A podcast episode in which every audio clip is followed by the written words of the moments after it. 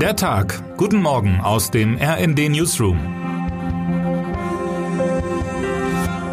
Die Methoden, mit denen Russland den Krieg gegen die Ukraine führt, werden immer perfider. Das wird vor allem deutlich, wenn man sich anschaut, was mit ukrainischen Kindern passiert. Guten Morgen, liebe Leserinnen und Leser. Sie werden verschleppt und einer Gehirnwäsche unterzogen. Kinder sind zu einem Instrument von Putins brutalem Krieg gegen die Ukraine geworden.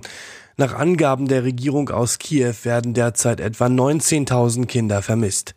Die Organisation für Sicherheit und Zusammenarbeit in Europa geht von einer wesentlich höheren Zahl aus. Seit Beginn des Krieges 2014 sollen mehr als 100.000 Kinder verschwunden sein. Wie viele Ukrainerinnen und Ukrainer nicht wissen, wo ihre Kinder sind, ist aber nicht klar. Die Dunkelziffer dürfte allerdings riesig sein. Ich bin mir sicher, dass die tatsächliche Zahl für uns alle ein Schock sein wird, so wie es ein Schock war, als wir Butcher befreit haben, sagt Maria Sulialina von Human Rights Watch Crimea in Kiew dem RND. Während sich nach dem langen Wochenende deutsche Kinder heute wieder auf den Weg in die Schule machen, um Grundlagen der Mathematik, Deutsch oder Biologie zu lernen, sieht die Realität in der Ukraine ganz anders aus. Die russischen Besatzer wollen die Kinder mit allen Mitteln umerziehen zu russischen Patrioten. Mein Kollege Sven Christian Schulz hat mit Experten gesprochen und beschreibt, was in den Umerziehungslagern passiert.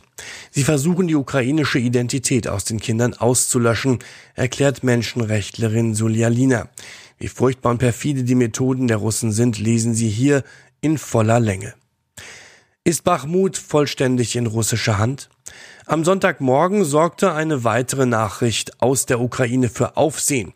Präsident Volodymyr Zelensky hätte den Verlust der ostukrainischen Stadt Bachmut eingeräumt. Der Ort, der seit Monaten im Zentrum des Kriegsgeschehens steht. Das russische Verteidigungsministerium behauptete, die vollständige Einnahme bereits in der Nacht zu Sonntag. Postwendend folgte jedoch das Dementi über einen Regierungssprecher. Zelensky sei falsch verstanden worden, teilte Serhii Nikiforov auf Facebook mit. Nach eigenen Angaben hat das ukrainische Militär weiter Teile der Stadt unter Kontrolle.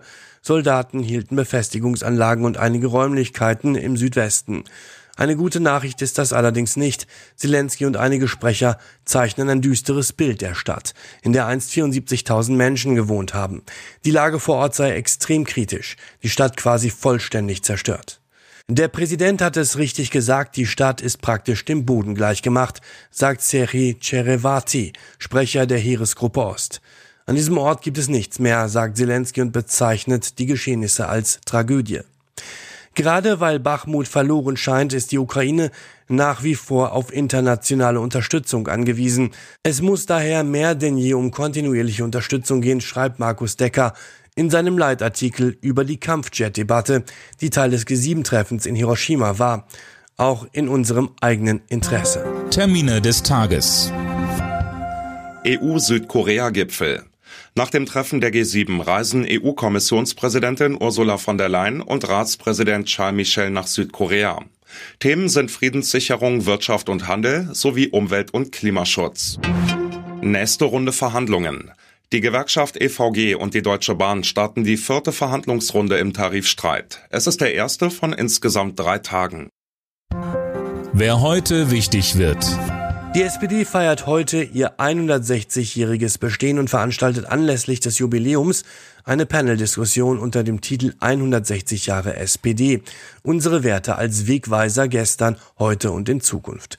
Im Anschluss erhält Franz Müntefering den August-Bebel-Preis. Der 83-jährige war Verkehrsminister unter Gerhard Schröder und Arbeitsminister sowie Vizekanzler unter Angela Merkel.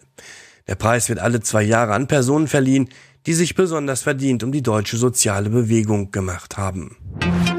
Wir wünschen Ihnen jetzt einen guten Start in den Tag. Text Chantal Ranke, am Mikrofon Johannes Schmidt und Dirk Justes. Mit rnd.de, der Webseite des Redaktionsnetzwerks Deutschland, halten wir Sie durchgehend auf dem neuesten Stand.